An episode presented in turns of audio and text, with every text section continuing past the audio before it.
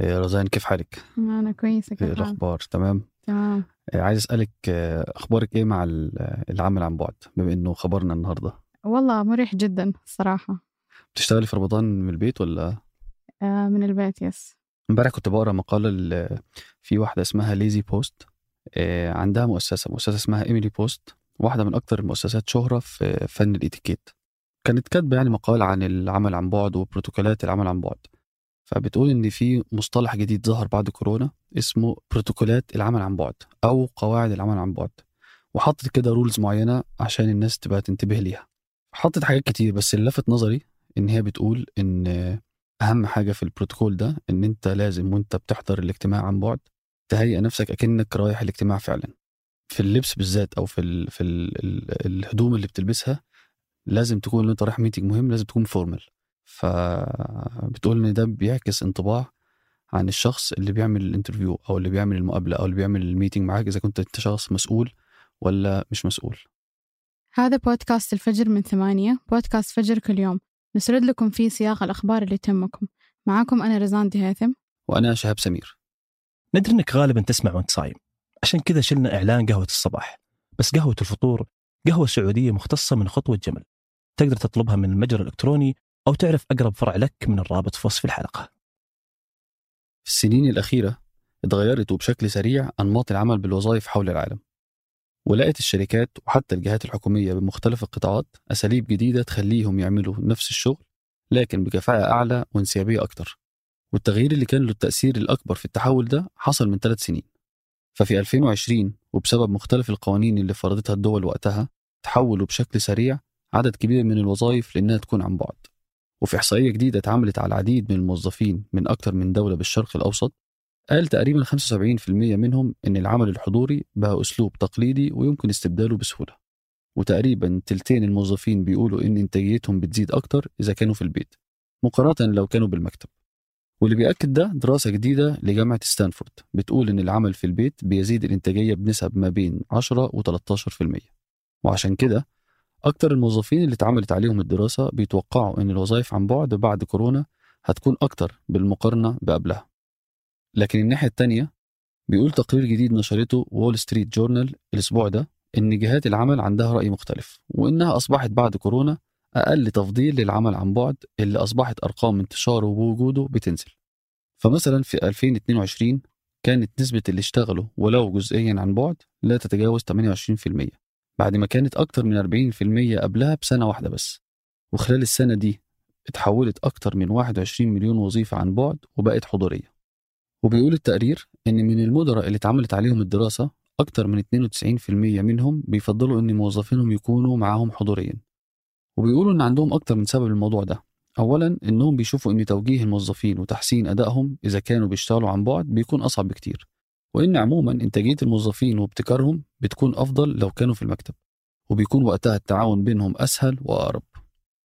ومع التغيير ده أكتر من شركة بدأت إما تتحول جزئيا من العمل عن بعد أو تمنعه تماما. في تويتر مثلا كان أول إيميل بعته إيلون ماسك للموظفين كان فيه إشعار بإن العمل عن بعد بالشركة انتهى تماما وإن السماح الاستثنائي فيه بيكون بموافقته هو شخصيا بس. وحتى قبل ما يشتري تويتر عمل نفس الحاجة في تسلا وسبيس إكس. والنهاردة في أكتر من شركة بتطبق سياسات تشبهها زي ميتا اللي كان اسمها فيسبوك قبل كده واللي قال الرئيس التنفيذي إن العمل الحضوري ضروري للموظفين عشان يرفع إنتاجيتهم ويساعدهم يبنوا علاقات أكتر. أو حتى والت ديزني اللي منعت موظفينها إنهم يشتغلوا أكتر من يوم بالأسبوع عن بعد. لكن في نفس الوقت في بعض القطاعات نسبة العمل عن بعد فيها أكتر بكتير من غيرها واللي منها مثلا الشركات بقطاع التقنية أو الإعلام. اللي بيقولوا إن أكتر من 60% من الموظفين فيها إنهم في السنة اللي فاتت اشتغلوا عن بعد ولو لفترات متقطعة. وفي وظائف زي المحاسبة والمالية مثلا النسبة بتكون في حدود 50% وفي نفس الوقت النسب في قطاع الخدمات والتجزئة هي الأقل.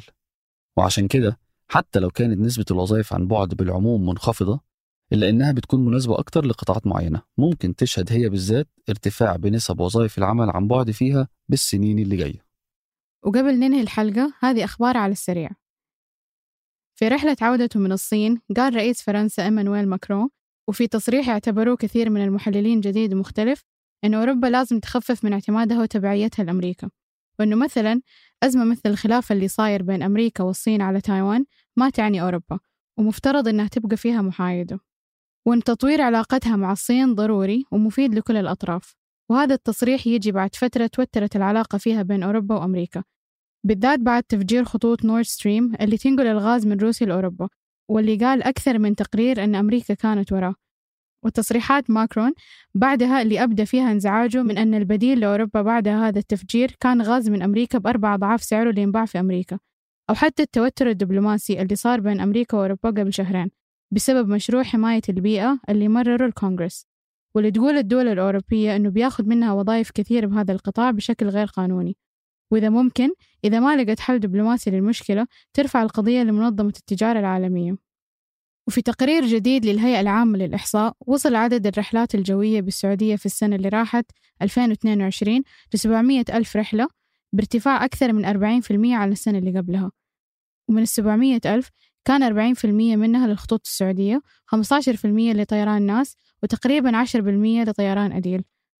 وبين المطارات كان مطار الملك عبد العزيز بجدة الأعلى كثافة ثم مطار الملك خالد بالرياض ثم بعده مطار الملك فهد بالدمام أما بالنسبة لوجهات السفر فكانت الإمارات الأعلى هذه السنة بعد ما كانت مصر الأعلى بالسنة اللي قبلها. من جامعة ستانفورد يقول تقرير جديد أن الأبحاث في الذكاء الاصطناعي صارت بالسنين الأخيرة متركزة ونشطة أكثر عند الشركات بالمقارنة مع المؤسسات البحثية مثل الجامعات. وأنه مثلا في 2022 من ال 35 تطور مهم اللي صاروا بهذا المجال 32 منهم كانوا من الشركات وبس ثلاثة من الجامعات. وأنه من 2013 إلى اليوم تضاعف استثمار الشركات بالذكاء الاصطناعي أكثر من 18 مرة. وحسب الدراسة هالشيء بسبب التكاليف العالية لتطوير برامج الذكاء الاصطناعي القوية والمتقدمة واللي مثلا منها برنامج جوجل بالم اللي كلف أكثر من 8 مليون دولار. من التطورات الأخيرة في هذا المجال إعلان شركة علي بابا الصينية تطويرها لمنتج منافس تشات جي بي تي اللي تقول إنه بيقدر يتفاعل مع الصور والفيديوهات والمقاطع الصوتية ومو بس النصوص مثل وضع تشات جي بي تي حاليا. وإنه بيكون محرك رئيسي للإبداع وتوليد الأفكار وتحسين إنتاجية الموظفين حول العالم. وبعد سنتين من وصوله للرئاسة أعلن بايدن أمس إنه يخطط يترشح للانتخابات الجاية ب 2024 عشان يكمل لفترة ثانية إلى يناير 2029 وإنه مع كذا مو جاهز لدحين يعلن الترشح بشكل رسمي.